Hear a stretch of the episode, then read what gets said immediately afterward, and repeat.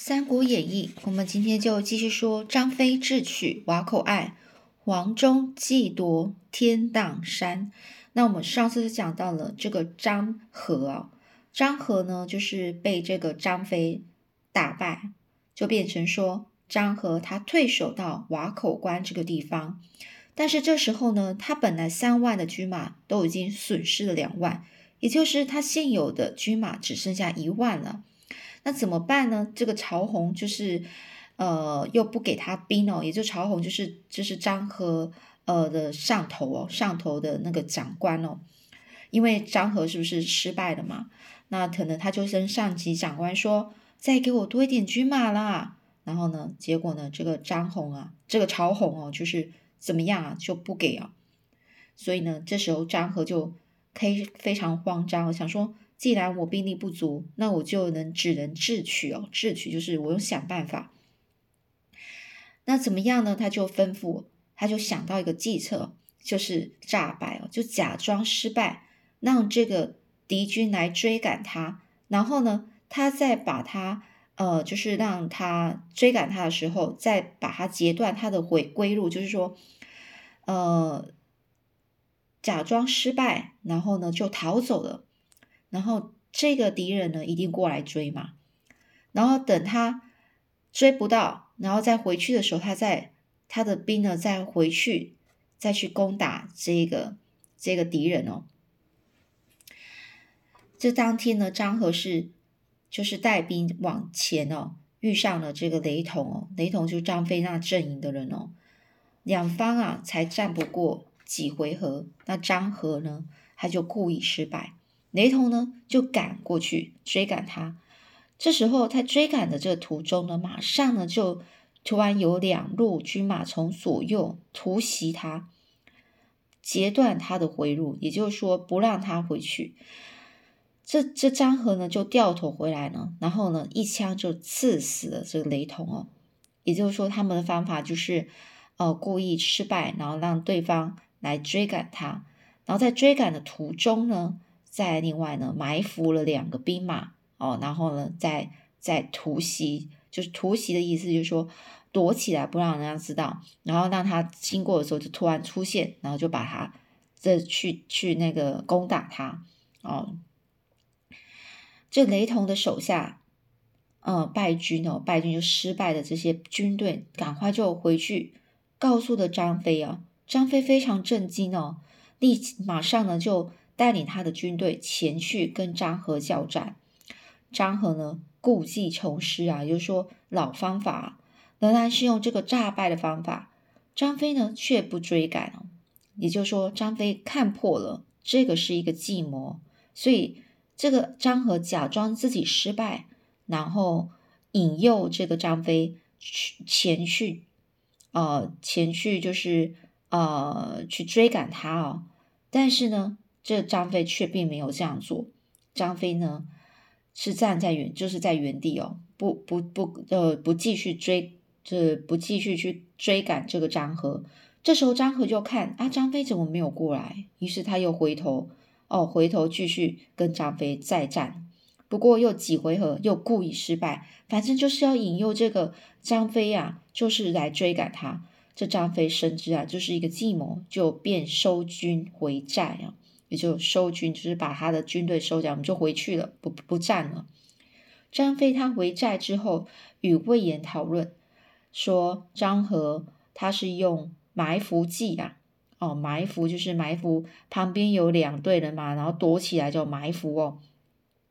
他张合呢是用埋伏计杀了雷同，又要骗我，我就我何不将计就计呢？哦，我就故意就是让他骗，那怎么样呢？这魏延呢就问如何将计就计啊？张飞就说：“我明天就带领一个军队前往，你呢就带另外一支精兵在后，等待张合的这个埋伏的军队出来之后，你可以分兵袭击他，哦，分散一些军队啊兵哦，然后呢去攻击这些伏兵哦，再用十余十余乘车带柴柴草前往。”塞住小路，到时呢放火一烧，我呢就趁机会抓着张合，为雷同报仇哦。也就是说，他就用这个计谋，就是请这个呃魏延啊，就是带另外一个军队，就说张张飞先去，然后呢，张合之后呢，在在等埋伏的兵出现之后，这个这个魏延的兵啊在出现袭击他们，然后呢，在其他的部分呢，再带领其他的车，其余的。其余的兵啊，兵力呢，就带着十余的乘车呢，然后还有柴草呢，前往，然后呢，要打算在小路放火，不让这张合有任何逃跑的机会。第二天呢，张飞呢就带兵前进呢，与张合交锋，战到十回合的时候，这张合又故意失败啊，要引引这个张飞追来哦。这张合呢就一边战一边逃走，一边战一边逃走。就要引诱张飞过了山谷口这个地方，然后呢，叫后面的军队做前军哦，回头与张飞再战哦。这个方法就是有一些就是故意呃，我们说在战争的时候，常常都会有另外一种兵法，引诱这个敌军前往。这张合呢，原来是指望两边的埋伏的军队出来，可以围困张飞哦。可是没想到。这两边的伏兵啊，却已经被这个魏延带领的精兵赶入赶入别的地方的谷中哦，另外一个地方，并且以车辆截住山路，放火烧车哦。这山谷的草木燃烧，烟雾弥漫啊，看不到路啊。这时候张合呢就大败，死命杀杀开一条路，逃回瓦口关，收拾这些剩下的兵力，不再轻易出战了。也就是说，他真的只剩下一些小兵了，然后他也没办法再出去跟这个张飞他们一起再再再战了。张飞跟魏延啊，连日攻打关隘不下哦。也就是说，这个张合呢，他就在瓦口关呢，就躲在里面，也不出来哦。那张飞、魏延呢，连日攻打都没办法攻不下，因为他们都不想出来嘛。有一天呢，这两个人就带领了数十骑哦。数十骑就是乘乘嗯，就是乘着马作战的那种士兵哦，坐在马上面的士兵，两人就带领了十个哦，数十个哦，十几个啦哦，士兵哦，骑兵呢，我们想说骑兵啊，来到了边上探寻小路，忽然见到男女数人各背着小包，到山边小路，小心翼翼的攀藤而走，哦。张飞就突然很开心哦，对魏延说：“啊，能不能夺瓦口关，就在这几个百姓身上了。什么意思呢？就不知道。我们继续看哦。忙急忙啊，是换军士把那几个百姓带来寻话。原来从山壁小路绕过去，却是瓦口关的背后啊。于是张飞就吩咐着魏延啊，带兵去张合的寨前叩关攻打。也就张飞就叫魏延啊，带着兵啊。”去跟张合呢，呃，寨的前面哦，去去攻打他，自己却让几名的百姓带入，还选了五百个轻骑兵哦，也就比较，呃，不需要带太多东西的那个比士兵啊，骑兵哦，从这个山壁小路进呃进去，嗯，然后绕到那个这个张合的张合寨的后面哦，哦。张合呢，正为了救兵不到，烦闷不已。忽然听到这个魏延攻打到这个关下，就瓦口关下，正要披挂上阵的时候，却又听到来人报告说，这个瓦口关的后面有四五路都火起火了，不知道是哪里来的兵啊。张合就领兵啊，带着兵啊去迎战哦，去打，竟然发现啊是张飞啊。这张合呢，突然很惊讶，急急忙是从这个小路退走，但是马匹无法走啊，因为太路太小了嘛。这张飞又追赶的很急哦，张合只得放弃马，然后自己用徒步的就走路的，然后爬山上去哦，好不容易才逃脱。随行呢逃走的只剩下十几个人而已哦。张和呢这一行人呢步行进入南郑这个地方，去找到。去见曹洪哦，曹洪就是他的上级长官哦。这曹洪一看到张和手下只剩下十余人，不禁就大怒啊，很开很很生气哦，就说：“我当初要你坚守不出，你不听我言，如今折尽大兵，还来做什么？也就是说，你现在那个兵都已经变那么少，你还来做什么？然后呢，就喝令左右，就叫他左右的人哦，士士兵哦，把张合推出去斩了。这一旁的这个郭淮呢，就劝说劝这个曹洪说：“三军易得，一将难求啊！你说。”你那些士兵很老，很容易得到，可是你这个将军是很难得到的。这于是呢，才免了这个张合的死罪。不过曹洪就命令张合再带领五千兵去前往攻打这个加加加盟关哦，以将功赎罪，好让这个刘备呢疲于调兵哦。疲于调兵就是让他很累哦，这边啊要调兵来调兵去，把这个兵调过去那里，然后这样子。这加盟关守将孟达还有霍峻知道张合的兵来了，霍峻呢就主张要坚守，但是孟达却说要迎战。这孟达呢就带兵下关哦，下关就是出去这个呃加盟关，与张合开始正正呃就是交锋，交锋就是正面迎战哦。结果呢，这个孟达大败而回哦。霍峻紧急派人向成都求援哦。程度就是刘备那边哦。刘备听到这个加盟官告急的消息，就请这个孔明、法正以及诸臣哦，这臣子啊开始讨论哦。孔明就说：“今天加盟官紧急啊，必须调调派这个翼德，方可击退张合。”就加盟加盟官现在遇到这这样的事情，要马上调这张飞过去啊。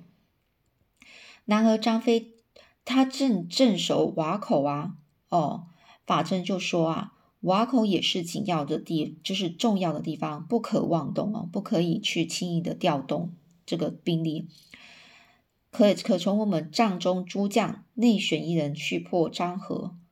那孔明就笑说：“张合乃是曹魏的名将啊。”非等闲之辈，除非翼德无人可挡，嗯，就是除非是张飞啊，不然没有人可以打得过这个张合。